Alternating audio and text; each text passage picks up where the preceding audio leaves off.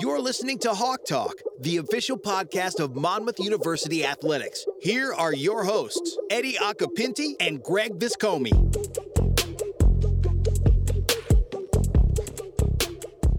episode 16 of Hawk Talk, and we appreciate you joining us here wherever you get your podcasts. Greg Viscomi, Eddie Occhipinti with you again, and excited for Greg episode number 16. We've you said it right before we just started recording. We've committed to this, and you know what? It's really one of the best parts of my week, man. How you doing today? I'm doing great. I'm really tired of the weather right now. You're leading off with yeah. It's yeah, a bit on my mind. My wife told me this morning. She's like, "You're like really. I don't have like seasonal depression disorder or whatever. Like I don't have that, but like every day I wake up, it's cold and rainy. Like enough already.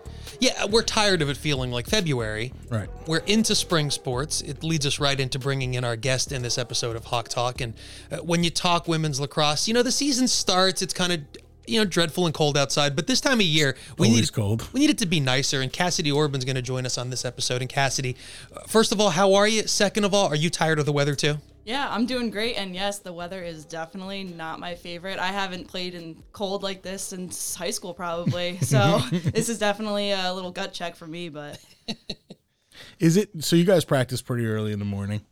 11, you know, 10, 10 45. I guess that's 11. early. I guess that's not really. I said it and I was like, well, I guess it's not really that, that early. Uh, is it sometimes like, is it, is it hard to like get going when get out there when you walk out and you know it's, you know, 30, or 45 degrees and, and drizzling. Oh yeah, for sure. I mean, it's kind of like I check the weather and I just decide what I'm going to wear today, and then you're also sweating when you're playing, and then it's freezing, so you're just this back and forth of cold, hot, cold, hot. So it it does suck. it's interesting that I mean I've been doing this for 20 something years, and I was lacrosse SID for my whole career until this year. Uh, this like lacrosse used to start like March second or third, right?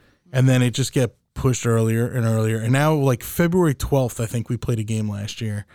And like in the South, that's not a big deal. But up here, it's cold and there's snow. And so it definitely is, there's definitely a difference between playing the beginning of your season to the end of your season. Well, and all of the other spring athletes, softball, baseball, they go away for yeah. a month, a month and a half. We don't see them because they're in Florida, they're everywhere else. And Cassidy mentioned it, her previous college experience being down at Vanderbilt. Um, you know, I would almost think it would be better. So you've played obviously in the southeast, played in the north, in the northeast, you played all over, but it's a little bit different in February in Tennessee than it is in New Jersey, New York, and, and schools like that. Oh yeah. So I mean, we definitely had a lot of rain. That was one thing I wasn't prepared for, but it was raining and 60 degrees. So mm-hmm. it was like, ah, we could put up with this. And so it really wasn't as bad. And then coming back here, it just reminds me, you know, high school. And like you said, it kind of starts early. It kind of feels like a winter sport at that point. So we're starting in January and, you know, kind of like I said, gut check. But it's, I mean, it's been pretty mild, I think, though, this year. I mean, we had one one bad snow day, I think. And then yeah, that was it. After that, it's just been rain. Yeah. I think we're turning the corner. Well, I sure hope so because we always know like lacrosse starts for us, right? For the non-student athletes, right? Like those of us that cover all of the games, it starts, it's basketball season, it's the same weather. But now, as the weather gets nicer, that's when you start to feel like it's playoff lacrosse in the Northeast, right? That's when you start to feel. So we're st- hopefully starting to get that feel. Maybe this weekend, I know, you know, at least the sun's going to make an appearance, so that'll be good when the women's lacrosse team is back home, which we'll talk about, um, you know, part of our conversation. But you know, Cassidy, we we're really thankful that you're able to join us and and get your perspective on not just this season here at Monmouth, but as you know the overall student athlete experience right? From new jersey but started your career elsewhere. So take us kind of all the way back when you made the decision to initially attend vanderbilt where you were the last couple years as an all conference player. Uh, what were the the final schools that came down to your initial decision way back when along with vanderbilt so it's actually really funny. I kind of had a very unique recruiting experience because Vanderbilt was actually the first and only school I visited. Uh, my freshman year, I visited Vanderbilt, absolutely fell in love with it. Um, and then from there, I was just like, this is it. I love the weather. I think that I could really, you know, make a good career here uh, academically and ac- uh, athletically. But yeah, so it was really the only school I visited, the only school that I got a concrete offer from because it was the only one I entertained. So very different from a lot of other athletes. That's so rare nowadays yeah. where yeah. students uh, verbally commit, then they verbally Yeah. decommit, then they post on social media that they're not committing, and then all this other stuff. I think that is such a unique experience. So you just fell in love with with Vanderbilt, with Nashville right away. Yeah, exactly. Which I'm thankful that I made the right decision because they changed the rules now. But you used to be able to commit your freshman year of high school, and Right. you know what do you know as a freshman? Right. Right. So We- it's it's crazy. That's something we've talked about like ad nauseum is in order to be competitive, you had to offer girls girls that were eh, you know Yeah, you're 14 eighth years old. grade, ninth grade, and like my- my daughter is going to be in ninth grade next year, and I couldn't imagine like being enter like having coaches call her and be like, "Hey, so in four years, we want you to spend the next four years." At this place and you don't know if that coach is going to be there you don't like they i'm so happy for because it was really the sports of softball women's lacrosse and um and women's soccer. I, they really did a good job of like regulating that. So now you ha- i don't think you can even offer a kid before they're a junior. Yeah, junior year, I think. which then by then you should have a better idea as opposed to being a freshman. Th- think about the growth as an individual that you have between 14 years old and 17 years old, right? And when you're younger, the, the growth is kind of magnified, right? So, you know, Cassie, do you feel like that being the best fit for you was going to be the best initial fit for you, kind of regardless, right? And, and like you said, not having to do it at that age was, I'm sure, beneficial. Yeah, I mean, just with Vanderbilt, it was kind of like a no-brainer academically for me. I definitely lacrosse wasn't necessarily the forefront of my decision. I wanted to go to a pretty academically strong school, and it was just kind of the perfect fit for me. Um, you know, I at first was thinking about Ivies and all of that, but I just kind of liked the the vibes at Vanderbilt, uh, the team, the culture, and it was a big risk because, like you said, the coach might not be there in four years. You know, I could get hurt in four years, so I had to make a decision based off if I did get hurt um, would the coach still offer keep that offer on the table, which was true, so she would, and then also you know if that coach felt like she was going to be leaving, and she seemed pretty committed to the team, so I like I did my due diligence, but like I said, there's only so much you can do as a freshman.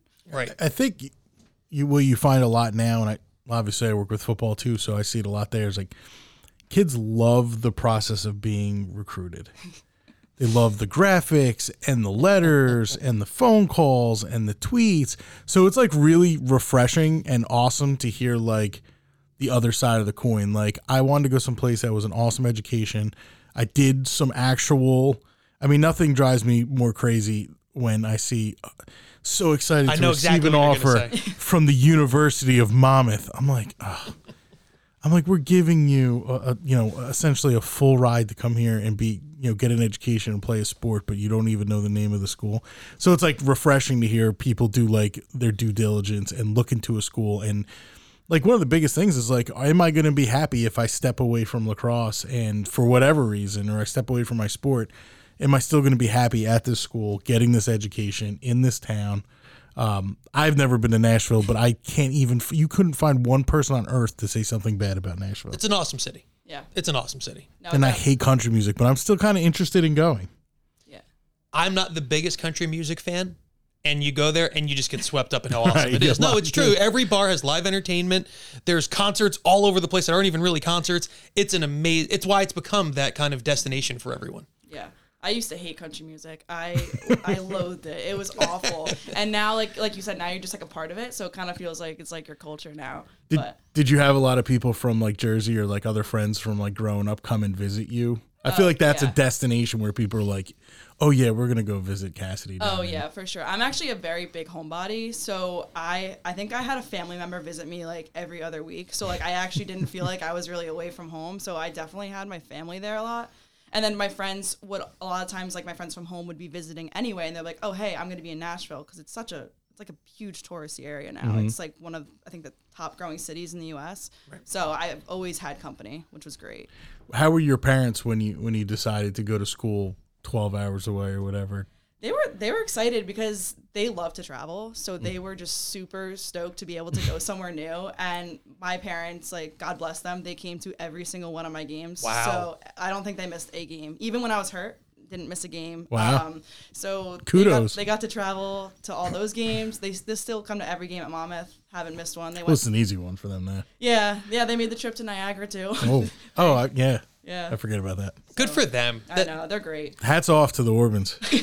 Yeah, really, that is that that is true dedication throughout the whole process. Uh, you know, Cassidy, your career, I, I- find it so interesting, but I want to go back to something that you said earlier. Making that initial decision, it wasn't just for what it was going to mean to you on the field, but it, it was kind of the right decision for you in all facets of being a student athlete and of being a student kind of first. And uh, would you kind of give that advice to, you know, a junior in high school now or a freshman in high school now when they kind of take everything in? Because, like Greg said, so much of the recruiting process is everything but what the fit actually is for the student athlete.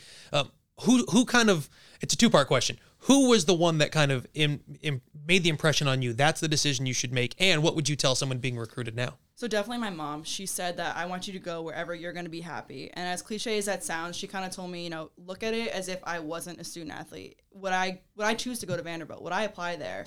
And 100% yes. So I think Vanderbilt for like 5 years in a row has the number one happiest college students in the US. So that was like, hey, if I don't play lacrosse, am I going to be a good fit here regardless, socially, academically? Like is this going to be a place I can still call home? and that was for sure uh, the right decision. And giving advice to someone in the same position, I would say, take lacrosse, take your sport out of the picture. Could you see yourself there? And I think that's super important. You know, like you said, a lot of people, you know, they commit for the optics. They kind of like do this even though they don't they don't love it. They want to kind of just be uh, on a team, be an athlete. But there's a lot more to it. It's not just you know it's student athlete. You have to be able to fit into every single part of that college, and the college has to fit you. You don't have to fit the college. That's uh, tremendous advice. It is. And I feel like we all talk about it as people, administrators that work in a college athletic department. But that side of it, I think, is, is so interesting because we view it one way, but Cassidy going through that process, I think, views it a whole other way. And that's, I mean, I'm going to record this and play it in 18 years for my son if he's able to be recruited. Seriously, the not yet born. Uh, No, I have another month, Yeah, maybe, hopefully. hopefully. Knock This on hair wood. goes away in the next month, by the Oh, way. Yeah. believe me, I had lots of hair when I had no kids. Right, exactly. I don't know about lots. Um, so now that we've loved up Vanderbilt enough, that was they should probably send us a check for, for that recruiting. I was meaning to tell you that they, they, they sponsored this episode, Yeah, actually. seriously, that's okay. We'll take their money. They got a big endowment. Yeah. Um. Let, let's move on to you know okay so you graduate and you know you want to play a fifth year what schools were you thinking about coming to when did monmouth come into the, the picture and what ultimately uh, led you to come up here Yeah, so I was looking at schools on the Northeast, um, you know, more east than Vanderbilt, but a lot of schools were on my radar. I know I had a couple offers from Pitt, from Jacksonville, like different areas, and I love the schools. But when it came down to it, like I said, the school has to also fit me. And I told you guys I'm a big homebody, and I was just away from my family for four years, and I was like, I want to be as close to them as I can um, it was just super important for me to be able to do that. And being from Jersey, it was just kind of the right fit um, financially too. Like everything kind of just fell together perfectly, and that's kind of how I made my decision on that piece. And then plus, I love the team. I knew a couple girls before I came in. It kind of felt the same as Vanderbilt. Like we were all so close at Vanderbilt, and here it's kind of the same thing. We all support each other. Like we all get along, and that's very very unique for a team to have that kind of relationship.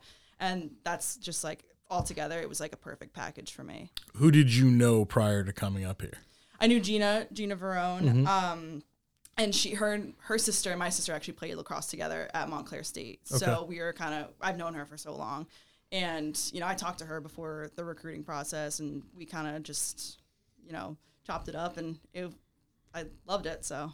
So did you you visited first before you committed? Yeah, so I wasn't gonna because I was like, eh, I'm a grad student, I don't really care about the campus, it doesn't really matter to me. But then I kind of felt, you know what, just to like ease of mind, let's, I'll just visit it, and it realized how close. So I have a house in Brick, and it's like thirty something minutes. So Yeah, it's close. It kind of just feels like home. um who who did you mainly talk to throughout the process was it coach troutman was it coach Geisner? Yeah, it was Coach Troutman. I remember my first. I emailed her actually initially when I was on the transfer portal, and when she reached out back to me, she actually asked me to FaceTime, and I was like, "Oh, this is cool." Like, so we FaceTime for a little bit, and I just got great vibes from the whole process, and we kind of just. She was very patient with me because I actually wasn't sure if I for sure wanted to play. So I think we were playing like phone tag for probably five months. And then once I made my decision this summer, like she was thrilled. And she was actually one of the only coaches who was willing to be patient with me, which meant so much to me. We hear how our coaches when they come on this podcast talk about the transfer portal but now take us through that student athlete's perspective you mentioned some of the other schools that you were looking at and interested in but I think we're also curious. I've never been in the transfer portal, neither has mm. Greg. It didn't exist back then, nor were we student athletes. When you enter the portal, That's probably the biggest part about why I added that at the end though. I didn't everyone didn't need to know that. not being a student athlete might have been the, But the Cassidy, top reason. when you take when you enter the portal, how does that then? What's the next step? Do you start getting texts and emails from coaches? Is it like wh- what's kind of take the listener through kind of what that first couple days after entering the portal is like? Yeah, so once you enter the portal, it's kind of like either a waiting game or you can pursue coaches. So I know I I did get several emails that from coaches that I had not emailed first, and then I also emailed coaches for them to be able to reach back out to me. It was kind of probably an even mix of both. It was like 50-50 on if I reached out first or if they did. Um, but then yeah, from there you can talk as much as you want. But it also is a risk because, you know, once you're in the transfer portal, if you don't decide to transfer, you have that chance of getting your scholarship revoked from your university. So it is a risk, but it was a risk I was willing to take because obviously I was a senior. Um, didn't really matter too much because I was ending anyway. But yeah, so it's actually kind of it is fun because it's like every day is kind of new. You kind of like like scrolling through your email, like waiting. It's kind of just like I don't know. It's kind of like a little fun game, but it's definitely it's definitely an interesting process, and I think that they're still trying to like fine tune it a little bit. I know this year the transfer portal was super flooded with a lot of people because everyone has their COVID year.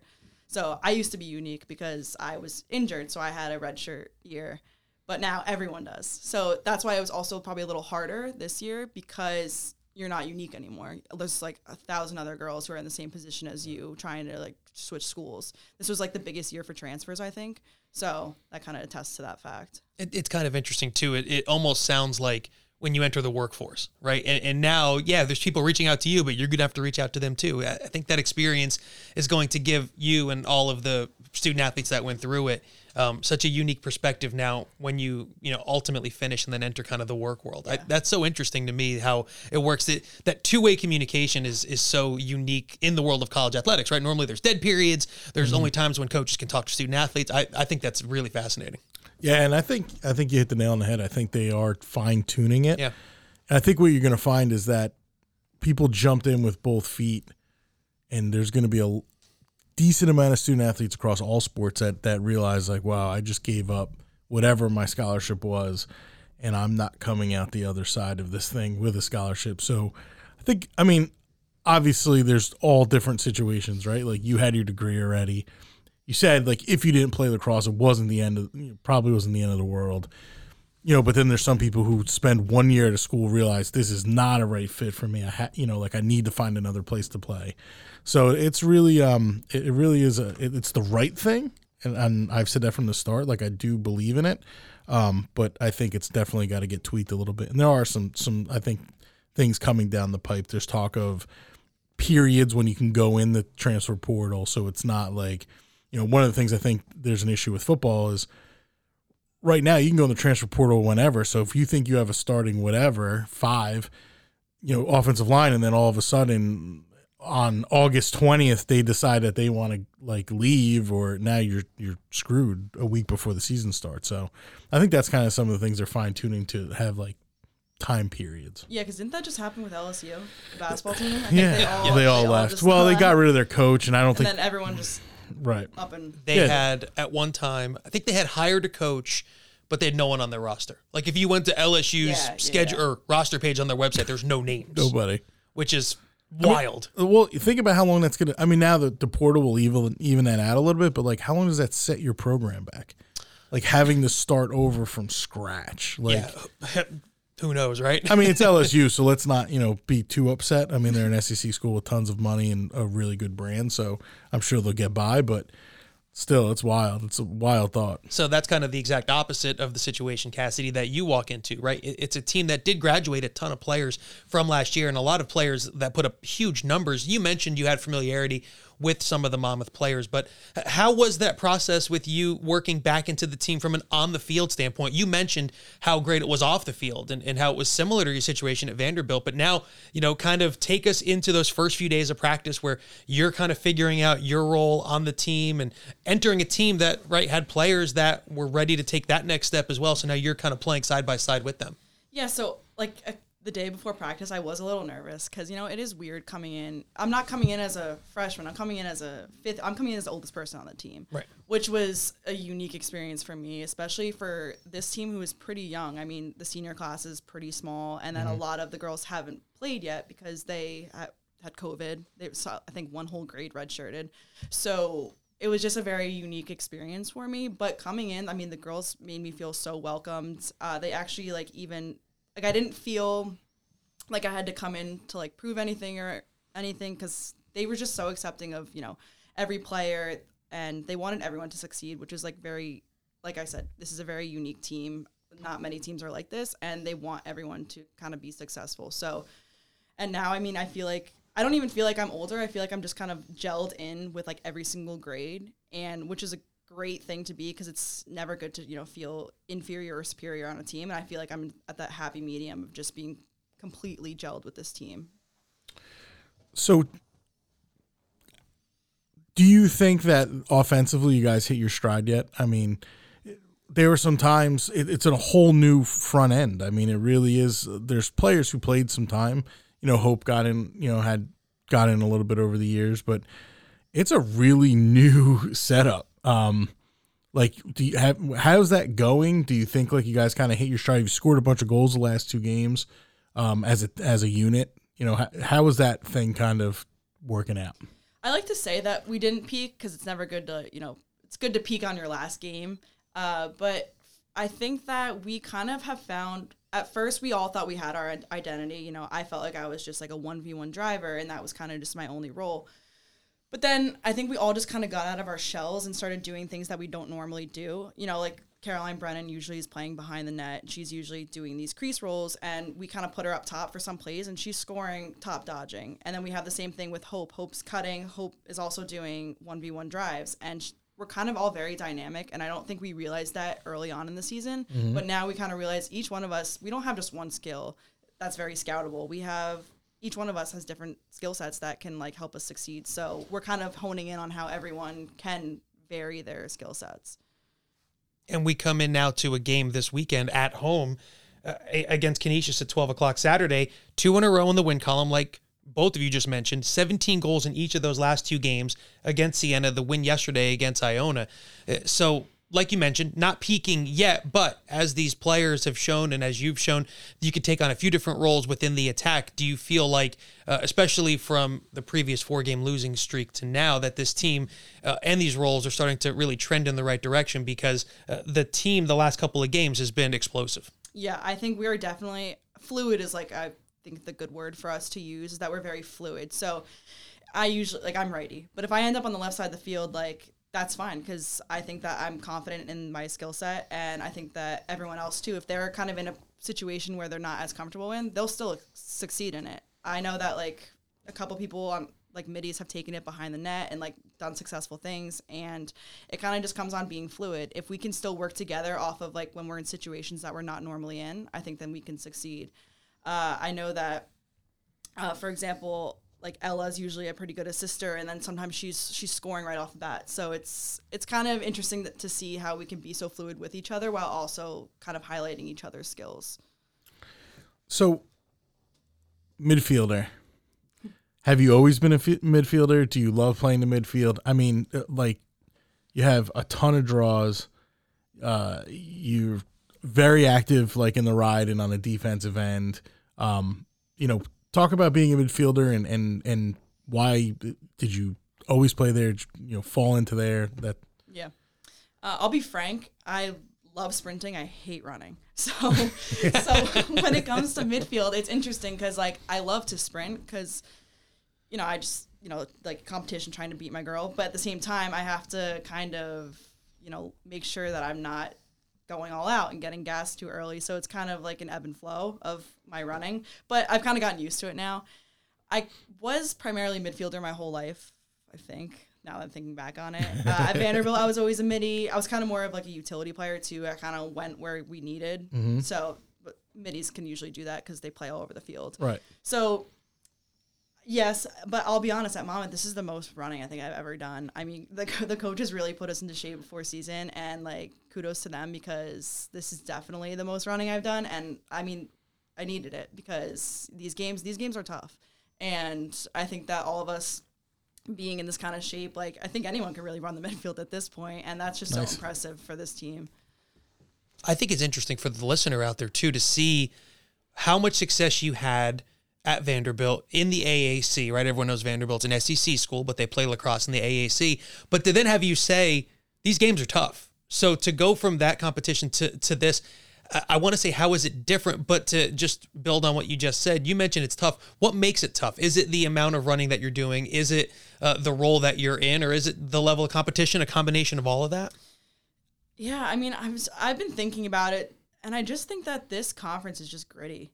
I mean, like these girls, like they everyone is out here to like you know prove something in a good way, not you know not a bad way, but it's just like a gritty conference, and everyone you know. It's just hard to explain. Like I've I've never been in like this much stiff competition. I feel like every game it could be either way. Like mm. you're having teams lose significantly and then they're beating the top person in the conference. So I just think this is a very gritty conference, which makes it like super tough but so rewarding in the end. Yeah, I mean, we, we were kind of talking, and I think Fairfield's separated themselves a little bit. Um, but every other team, it's a like you said, it's a 50-50 game. Like we had never lost to to, to Manhattan before, which is not exactly exciting. But um, then we come out and we had a three game. You know, Siena was the second best team in the conference the last three years, and we dominated that game. And they were, the third quarter was the only quarter that was even remotely close. They played really well, and we kind of slipped off, and then we closed really strong in the fourth. Uh, so, so take us back to the Siena game, which was our last home game. Uh, the third quarter, they get it within two after you guys just pound them. Like, what what was the mindset of that fourth where you were? Got, I think they had like two shots the entire fourth quarter. Like, and you guys scored a bunch of goals. Yeah. I think that like even when we were up, we were kind of playing like we were losing because I think like we were coming off a losing streak. So it's kind of like we were playing desperate, and it's just like you know we're up. We can we have the pace of the game. We can control the pace, and I think that's kind of what set us apart. And then also, I mean, Danielle McNeely was kind of hyping us all up because I mean she's playing against her sister and she's mm-hmm. having this standout game. That was like the most awesome thing I've ever seen. And I think that we just had to like go back to like, hey, tune back into the first second quarter. What were we doing? We were controlling the game. We were controlling the pace. Let's just keep doing that. We don't need to play frantically. We're not down. And I think that we just had to kind of recognize that that was the case. We we were up. There was no need to you know be desperate. even like yesterday's game against Iona, who's a, a really a vastly. It wasn't that long ago that Iona was like the worst team in the in the conference, and now you know they they're they have a seven and like five record, and um, it was a battle yesterday. So you, you score six goals, you have a bunch of draw controls. Um, talk, take us through that kind of game a little bit. It's it's a, a miserable day. It's a day exactly like today out. It was cold. Uh, coach said it rained the entire time. Um, you know, what was kind of the mindset going up there and trying to put together a win streak heading back here? I think yesterday was a perfect example of people doing things that they don't normally do and being successful on them. So, like I said, I'm like a driver. I kind of just use my speed. I really not don't have that many technical skills when I'm trying to go to net. But this game, I mean, Caroline Brennan and I, I think she had like at least two assists to me. I, I was cutting yesterday. I was doing things that I don't normally do. Then we have Maddie Murphy come off the come off the bench and she scores one top left. So we're kind of it was definitely a game where we were doing things that you know we don't normally do, and I think that that's kind of what sets us apart. I mean, teams are scouting us; they probably scout me as someone who just drives from one elbow, just stop her there. So you kind of have to take what people are scouting you for and change it. So mm-hmm. do something different. Take Caroline from behind the net, put her up top. Uh, bring have Maya do drives too. Maya had a great cut and she scored off that too. So we, that yesterday was definitely a game of doing things that um, out of the box for each one of our skill sets.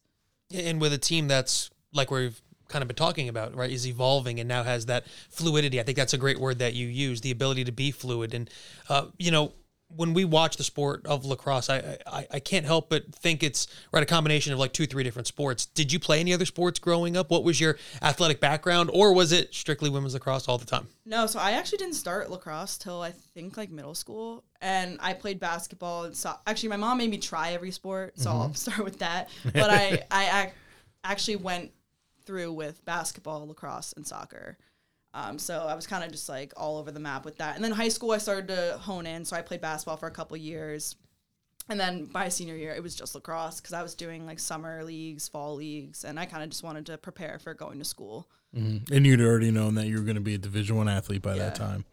Well, that's why I wanted to ask because you take all of the elements of all of the sports that you played and they tie together. And, and when we do the games, there's a Monmouth alum that broadcasts with me and, and hearing Erica talk about this, how it ties in all the different elements, especially women's lacrosse being different from men's lacrosse because of all the different rules with contact and things like that. Do you feel like sometimes when you're in the zone that it's like playing in a basketball game with the way that the movement is and setting picks and everything else? Does it have that feel a little bit? Yeah, actually, basketball is the one sport our coaches always reference, and it's Okay. really fun. Good. I feel Yeah. better that I do it too. No, Sure. it's, it's funny because it seems like the two most opposite sports, but it really does have a lot of the same principles. And I mean, if, another piece of advice, like I actually really regret quitting uh, basketball and soccer like midway through high school because I think that playing other sports just like kind of fine tunes every little skill in your body. And I think that for any athlete, you know, don't just focus on one thing. Like, still branch out, still, you know, hone in on your, your athleticism because it's so important to play multiple sports. I think personally, and I that's the one thing I do regret is not going through with that in high school. But yeah, like you said, everything I do in lacrosse, I think could be like transferred to a lot of other sports. I mean, some people even like refer to field hockey because it's kind of like field hockey in the air. That's Right. What a lot, a lot of people say. So we have a lot of field hockey girls on our team who played did very well in high school with that. Uh, so one more lacrosse technical question. You know the draw, and I think it's. I don't think people people who watch the sport know the importance of it. But you can see if you look at our last two games, you know, we set the pace offensively when we got the draw, and you were a really big part of that. You lead the team right now with 74 draw controls. Is there an art to it? What What do you take us through? Get earning the draw control when you're on the circle. Yeah, so I actually like how we do it here. So it's kind of like we'll have Maya or Allie take the draw, and they're trying to get it to the girls on the circle. So we'll have Bree and I, who are pretty scrappy players. I, you know, Bree's had like I think at least fifteen the past like two games, and so basically the ball we know that we'll win the 50-50 because I think we just believe we're faster, stronger than most of the people that we go up against. So it's fine if the ball gets to the outside circle if we don't self draw because you know I trust Bree, Bree trusts me. We can we can get to it. So I think that that's kind of a unique skill. A lot of teams like to self draw, like whoever takes the draw is mm-hmm. trying to get it themselves. But I think that our skill set comes in the people outside because we're just a very gritty team. Is there a lot of pride in in that portion of your game? Yeah, I think that's that's kind of the one thing I focus on every game. It's I don't know. I, I just love the draw. I think because it really does set the pace. They do say draws win games, so I I have a lot of pride in you know trying to make sure that I can get as many as I can. I mean, we have been doing pretty well the past couple of games, so mm-hmm. it is incredibly unique, right? I'm, I'm trying to think of another sport where if you score, you can get possession right back, right? Think about it in basketball, Yeah. you score, the other team's going to inbound it. Football, you have to kick off to them. But in women's Soccer. lacrosse, right, in soccer, it goes right and it flips. And in, in women's lacrosse, it is so unique. And uh, I think, Greg, you brought it up earlier. That was the biggest thing that we noticed in that home game against Siena, that it seems like when this team, it it seems like it all goes right and it all can go right at the same time. And that's when you can score five, six, seven goals and really kind of go off on teams is when you score, draw, score, draw. Like you mentioned, you and Brianna and everyone kind of working like that. Can you feel that momentum? Like if Monmouth scores two, three goals in a row, do you almost know, look, we're getting this next draw. Yeah. We, we can feel it. No, definitely. I mean, like you said, it's a momentum thing, and it's kind of weird how that works. But and then also, it we control the pace. So you get the draw, you control the pace on the offense. Like you could either use the whole shot clock or go right to goal and score another one. So, you know, when you're controlling pace, it also puts in a kind of confidence in everyone. And then confidence on the circle is key. You know, if you think that I'm going to get this ball, you can be gritty in doing so. So, how do you guys decide? I mean, is that a call from the sideline? Like, okay, draw comes up. Are we going right to net and scoring? Is it situational? You run down and somebody screws up an assignment and you see it's like, whoa, 1v1 against the goalie, like I'm going. Or is it, are there times where it's like, I don't care what happens other than like an empty net? Like get into an offensive set, burn some time, pass the ball around. Yeah, it's pretty situational because if we have, say, Maya taking the draw, she's an attacker, so we'll only have three attackers behind the line. So, say I come up with it and I'm running down the field, we don't really have a man up opportunity. It's going to be a 4v5. So, a lot of times it's situational. Like, we won't take that, we'll settle it. And then also, Maya or Allie, whoever, they have to switch out the draw stick or get someone on. So we mhm. have to kind of like wait for them to get in because you don't want to be playing six v seven. But then there's other times where, you know, I know Caroline, Hope, they're so good at getting ahead that you know you see them just. Just just do another one. Like sometimes it's a big momentum thing, and scoring right off the draw is one of the biggest things to get a team like back into it.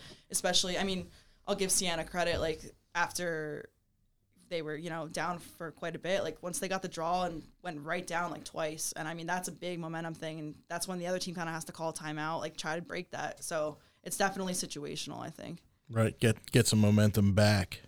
Well, and it was a big fourth quarter for Monmouth that solidified that Siena win, then a 17 12 win against Iona. The next game is at home, so we invite everyone to come out to Kessler Stadium this Saturday, 12 noon against Canisius. It's another big game, two home games left. That's one of them, but we can't let you go without getting a little bit more uh, familiar with you off the field now, Yeah. right? One of the great things that, that we get to do here is, you know, we get to talk about your recruiting experience, your time on the field, but you know what? Everyone wants to know Cassidy away from lacrosse as well. so uh, we always have a couple that we kind of go to. So I'll start with kind of the easy one. Uh, what's the pregame routine like for you? And let's say it's in a home game, right? So, i- are you eating the same food? Are you listening to the same music? Does it not really matter? What's your pregame rituals? Yeah, I'm trying to think. I am like very not superstitious at all. So a lot of times I like I change my hair every game. I do like a different thing every game. But I'm trying to think of one thing that I do consistently. Um, I can't I can't eat like savory foods. For some reason that's one thing I won't do. I can't eat a heavy meal. I I- for some reason it makes me feel heavy and that's so that's just one weird thing that I do and I know that for sure. Um, and then this is another weird thing. I drink beet juice before every game. Really? Beet Yeah. juice. Beet juice. In before all Okay. of the things I've read and everything else, I've never read beet juice as an optimum performance thing. Why is that the, the thing that you go to? so it happened on accident. Like I think like the first game of the season, I I don't even know how I got it. I was just like ah, it's like flavored water, and like I wasn't as tired. And I so I looked it up, and I guess it increases the nitric oxide in your body, and it can actually. There was one study that said it increases aerobic capacity by like five percent. So I was like, yeah, I'll just keep doing it. It tastes good. It's It is gets me to gets me to drink more water. Well, the, pow- The okay. beet juice is good. It's so it's like a powder. Okay. So- you okay. mix it in like Yes, a water bottle. Yes, yes. I, I'm hearing NIL opportunities here. If you're listening to Listen. this, Cassidy is your spokesperson Get me the beet juice powder, people, right away. immediately.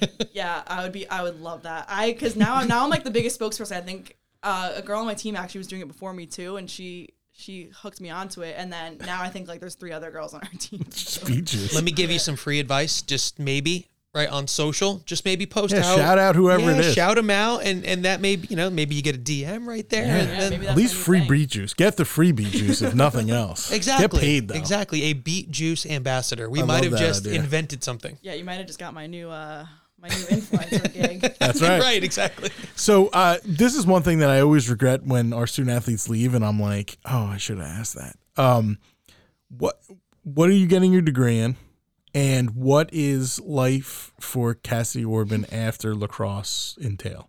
Um, I'm getting my general MBA. So my undergrad, I was kind of focused in healthcare, and so I never really took business classes. So I kind of want to get that under my belt. You know, you can't go wrong, and also maybe combine business and healthcare. When it comes to after school, I literally have no idea what I want to do. I switch my mind all the time. I originally wanted to work in public health, um, like CDC stuff. After after the pandemic, I swear, if I hear the letters CDC, like I do not want anything to do with public health. Like I changed my whole track, so I really do change my mind a lot. Okay. And I'm kind of just, I'm probably one of those people that's just gonna start working and figure it out once hmm? that happens. So What When are you? When will you get your MBA? I think the summer of next year, so 2023. Okay. I know we've got to know a lot of the folks in the business school over the last couple of really months and years being here, and and I, don't know. I never got an MBA. It's actually one of my big regrets at Monmouth is that I, I went a different track in grad school because I think you're spot on. It it seems like whether it was you being recruited out of high school or the the way that you kind of talk about this, you're you're right on. You know, with the way that you're thinking, and um, that's going to be. We wish you the best of luck going into that industry. But with that MBA, uh, I may be calling you in a couple of years because I may need a job. You know, Oh, you're trying to get out? no, I'm not trying to get out. Just you know, trying to you know, I'm I'm gonna go. You know, if if Cassidy's hiring, why not? Yeah, heck yeah. uh, so what is one movie that when you're flipping through the channels, like at home chilling, that you have to stop and watch the rest of when you when you get to it? Oh, that's a tough one. Oh man. Now my mind's blanking. I'm like trying to think of like my favorite movie.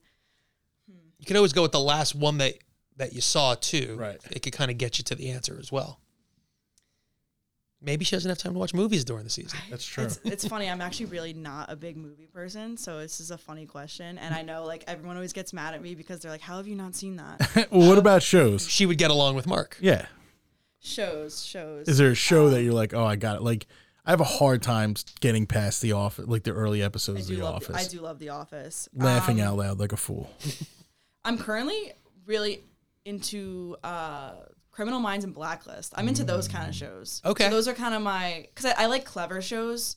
So like ones that like you know you have to always like be on your feet for. Right. Um, usually crime shows are kind of like So that. the exact opposite of reality television is Oh, what yeah, I'm I, yeah, I actually really don't like reality television at all. Awesome. Um, so that's that's another thing. But I'm I'm on board with that. we can definitely talk about that. Hating reality television. Uh, so Criminal Minds. Yeah. Are are, do, are you like watching them in order, or is it just kind of like, oh hey, Criminal Minds is on? in order, I'm almost done. I think I have one more season. So Okay, there's I- like 17 seasons. yeah. I started this like two years ago, so I'm still still working on it it. gets weird at the end. yeah, I know some people say it's not as good.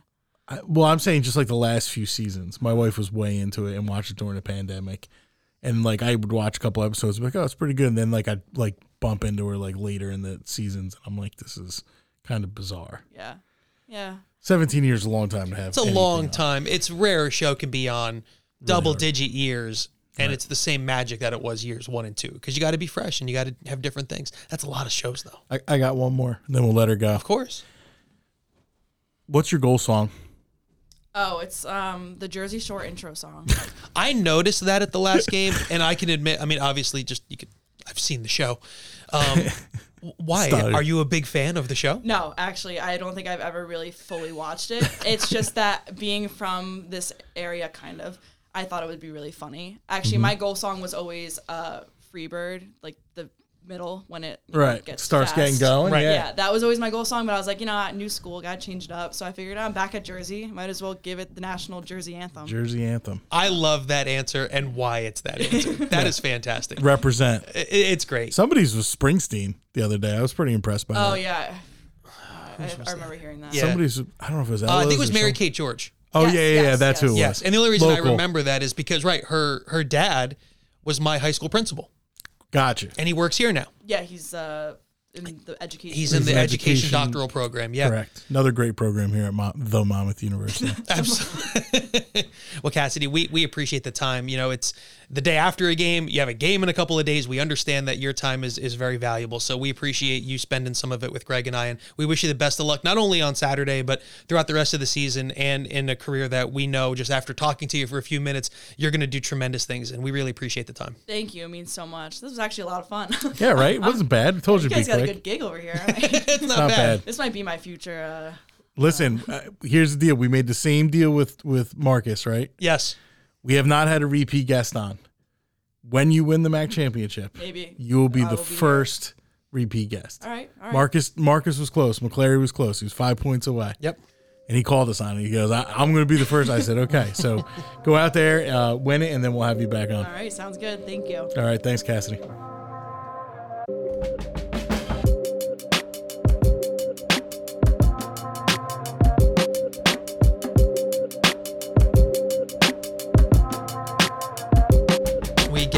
Cassidy Orban for joining us. And, you know, Greg, it's always interesting to not only talk to the students that came to Monmouth directly from high school, but talk to the transfer student athletes. And like you heard Cassidy mention, you know, with COVID and everything else, kind of making that a unique situation. Everyone's journey is different. I thought that was one of the more interesting ones that we've heard from her initial commitment out of high school to how she ended up at Monmouth. Yeah, definitely. And and you know, I think we've talked about it before. It's like one of the reasons why our coaches stay in touch, and it's a little bit different because I don't think it happened with her. But one of the co- one of the reasons why our coaches stay in touch with players who leave, um, that they're recruiting and maybe leave New Jersey and go to other schools, is because there always is that that chance that they want to come home, whether that's postgraduate, during the year, you know, whatever, and not not to say that there's any kind of tampering going on because there obviously isn't, but um, I think that's like a good relationship you build. So it's awesome to hear about someone who who left Jersey, went and had a, obviously a top tier education and a really good athletic experience, but now is coming back and is having that same experience here on campus. Um, here, not far, you know, you heard her say that she does have a house in Brick, which is like 30, 30 minutes away. And, uh, you know, she's from North Jersey, Northwest Jersey. Um, so it's really cool to hear her now come to back home in quotes and, and have uh, that similar like team bonding and having fun on the field playing, even though every game hasn't gone the way they wanted. Um, now they're starting to hopefully get it going and, and roll right into the next three weeks of the season. But also to hear her points about how competitive she feels the league is and, and how competitive the games are. And I think, you know, whether it's, you know, viewers of games or listeners or even us at times, you see a student athlete who played in a, a quote Power Five league, right? And, and Vanderbilt doesn't play SEC women's lacrosse; mm-hmm. they play in the AAC, but they still play huge schools. But to hear that experience, you know, when they transfer down, people assume, oh, they're gonna. It's a lesser level of competition, and it right. couldn't be further from the truth. No, definitely. But you do notice that she she dominates. I mean, that game yesterday, she scored six goals. She had six draw controls. Like she was all over the field. Even, you know she's second on the team in points. I mean, we didn't even really get into like stats, but you know, she she's second on the team in points with 35. She's tied for second on the team in goals with 32. Um, she's having one of the best overall across yeah, seasons in the MAC. It's a really not just at overall. Monmouth in the league. Yeah, definitely. And and you know, we talked about having different guests on. We could have had, a, you know, Hope Stewart could have been a guest. You know, uh, Caroline Brennan, who I, I, think is kind of on her way to, to being at least in the in the major conversation for uh, you know freshman of the year, rookie of the year, whatever they call it in the MAC. Um, we we had our pick of, of having a couple. The, def, the defense has been really good, having mm-hmm. a defender on.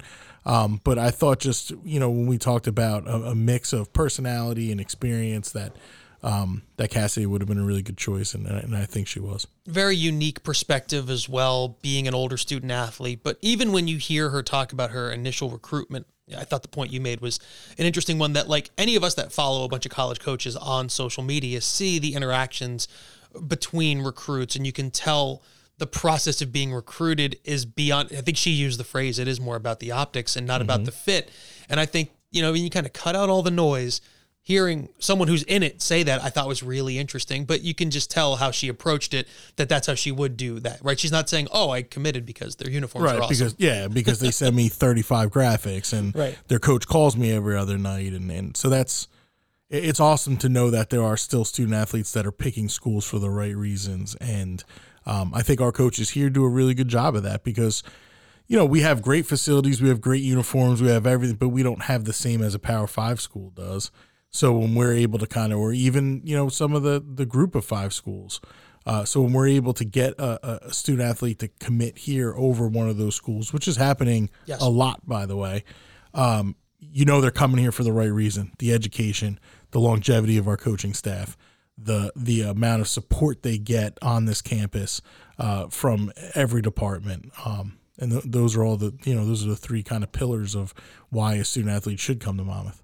And if you want to see this women's lacrosse team in person again, they are at home at Kessler Stadium Saturday, 12 noon against Canisius. Weather's going to be great. It's a great weekend to break out of this rain and cold that we have. Sun's going to be out. So you want to get here, you want to check that out. Our broadcast schedule actually starts Friday. We've got a baseball game. The Hawks have a three game series with Niagara Friday, Saturday, Sunday, starting at three o'clock Friday. Always good. Always, always a good series always a good series. Niagara's super competitive. They don't have a great mm-hmm. record, but they dropped. They lost. They got swept by Fairfield. But two of those games, four two and five two, were really competitive. Fairfield won the MAC last year, and they right. were always have a good program. A three too. seed in the in the college, um, you know, baseball tournament. So you get to see if you want, you get to see Trey Dombroski pitch, a previous Hawk Talk guest of ours, you, Friday. You should come out and and go back listen to his his his really really really good guest on the podcast, and then um, and then come and and watch him just dominate. what he's had a great he's had the year that you would in the most positive way want him to have if you're a Monmouth fan. But come early because behind home plate, there's a ton of scouts. Leo and I are doing the game. We're going to be, you know, we we set up actually at Kessler, and I love our our, our vantage point. legend Leo. oh, that mean great player, former assistant coach. Leo knows the game. I can't wait. He's the baseball Tony Romo. He He's is calling the baseball. He is. the baseball Tony Romo. And you know what? I don't know if I could put it in the universe. I think he does a better job. Wow. Wow. There it is. I know that he, Leo does not listen to podcasts, but if he did, he would. He he must have paid you to to say that. I am very lucky. I get to work with great analysts the did. whole year. We have, we have built Right, a nice Shannon stable. Poser and Steve Bazaz and Dave Calloway and Erica Kaufman DeLee. Everyone is awesome. Hmm? But Tim McGeaney made a return. Tim McGeaney's back this year. It's Mr. Lacrosse. he is Mr. Lacrosse, But I he has love- his own rankings for stuff. He does. I love when he references them. But I love working with Leo. And it's because when we grew up in the industry, Leo was one of the guys who was already here. He's a Mm-hmm. legend, a pickup basketball just beast. really? Oh, he's I a monster. know that. Oh, he's so good. Um, you know what we're still looking for is a good softball analyst. I know, I know, and and no hard. disrespect to Kevin Kopp, who's our because Kevin and I do kind of a dual play by play, right? We switch roles, but Mm-hmm. I yeah, love Kevin Kopp. he's the best. He'll be here. Actually, we have softball on Sunday, so we're doing the Monmouth and Canisius softball series on Sunday. It's a big ESPN weekend in my It world. is a big ESPN. But- Drew Kurtz just crushing it all Oh, yeah. weekend long. But you're right. We, we could use it'd be great to get a softball alum, and we know a few. Maybe we can do some reach out. Mm-hmm. But it'd be great to have because a lot of our analysts are, I think, are all of them former athletes here. We're lucky to get Emery sometimes in the fall, Mm-hmm. who who was a Division One you know, running back in his day. Does a great job. He's So- got his own thing going on CBS. He's his his he spread the wings and, and flew. He does, but he's still, eh, no, he's still in the mix. He's loyal to the Hawks. He's still in the mix. Uh, so it's a big weekend coming up, obviously, with all of the home events going on. And, you know, Greg, we're at that spot now where we look ahead a little bit towards the end of the school year with some of these championships. We've mentioned on the podcast, Monmouth can't host a championship this year. But if you're a fan and you want to follow these teams, they're all playing well. We know that the ones at the top of the league standings are going to continue to be there. Uh, listen, the softball team, I know they're not having the season they want to have. Tough loss to the top team in the Ivy League, Princeton, the other day Close. this team, the softball team, tr- I trust in Shannon Salsburg. Me too. All you need to know. So make Shannon, sure we trust. in Shannon. That's what I, could, I couldn't get there. In Shannon, we trust. I agree. Uh, always fun. We'll make sure that we we keep doing this next week. Is there anything else going on in the world of Greg? I know you were big into the Apple game last week. Anything else going on this week? No, no, I'm still big in the Apple game. We threw out some apples that I felt like we could have maybe salvaged the other day. I hate when we do that. I know. We do it too. I know it was like I had bought another bag of apples. Some had gotten thrown out. Uh, you know, I thought maybe we could cut around some problem spots. I mean, like, listen, you, you just can't. Tried to make it work. Yeah, they say, well, what do they say? One one apple ruins the bag or something. It's, I don't know. I think the people that say that are selling you apples though, so they want you to buy a whole bunch A new apples. really apples. good point. Listen. Mott's. Right. Mott's is Big- stepping in. Big Apple is trying to get you to do that. Delicious Orchards is saying, "Hey, Yes. get rid of that those apples. They're ruining the rest of your apples. One bad apple." But uh no, I don't know. There's just it's the same thing. Work and and running around my kids to a thousand things. So, uh, but it's great. and I wouldn't trade it for any. There's no life better than the one that's yours, right? That's what they say. I do. Yes, I think I've seen that on things that are hanging in people's homes. Yeah, uh, with a cat or something. Right. Yes. Maybe a cat hanging off a, a, a you know the side of a table. right. Inspirational posters. And uh, you're going to get inspiration, not only great talks with conversations with our, our, our student athletes, but inspiration here. Uh, always fun to do this. Greg and I will be back next week. We'll do it again. We appreciate you listening. Remember, subscribe, rate, review. Make sure you tell your friends about this one, about the King and the Badger podcast as well. Uh, uh, just electric final episode that Oh, they really did. good. Talking about St. Peter's run, talking Mm-hmm. about the relationship between Coach Rice and Coach Davis at North Carolina. Just great, great stuff. There's no shortage of content out there for you. You got to find it and make sure that you keep listening to our Hawk Talk podcast. Oh, hey, and uh, I think our camp schedule is just posted. So if you have some kids, you know, you, you want to get them out of the house, get them better, get get you know, learn from some of our student athletes and our coaches. I mean, I, that's a ridiculous opportunity is to just go ahead and, and learn from a Division One coach when you're you're ten. I'm going to be bringing my kids up here, at least Frank up here. I got to go talk to see when Coach Fisher's got his thing going on and uh, try to get him a little better. Coach, co- talk to Coach Rice, maybe get Frank to hit a, a free throw. Is there a free throw camp maybe he can go to? so, uh, but no, seriously, summer camps are up at monmouthhawks.com uh, slash camps, I believe is, is the direct URL, but you can find your way around there as long as you know how to use the interwebs. And uh, definitely subscribe because we, you know, we put these things out and then we don't, you know, I'll cut this up and put this up and then we don't really promote it for another day or two. But the people who subscribe, they get it first early adopters. That's the advantage to subscribing. Subscribe.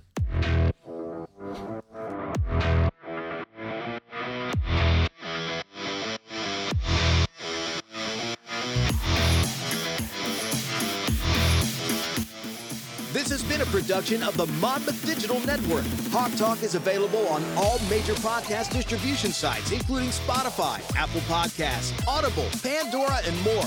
All rights reserved.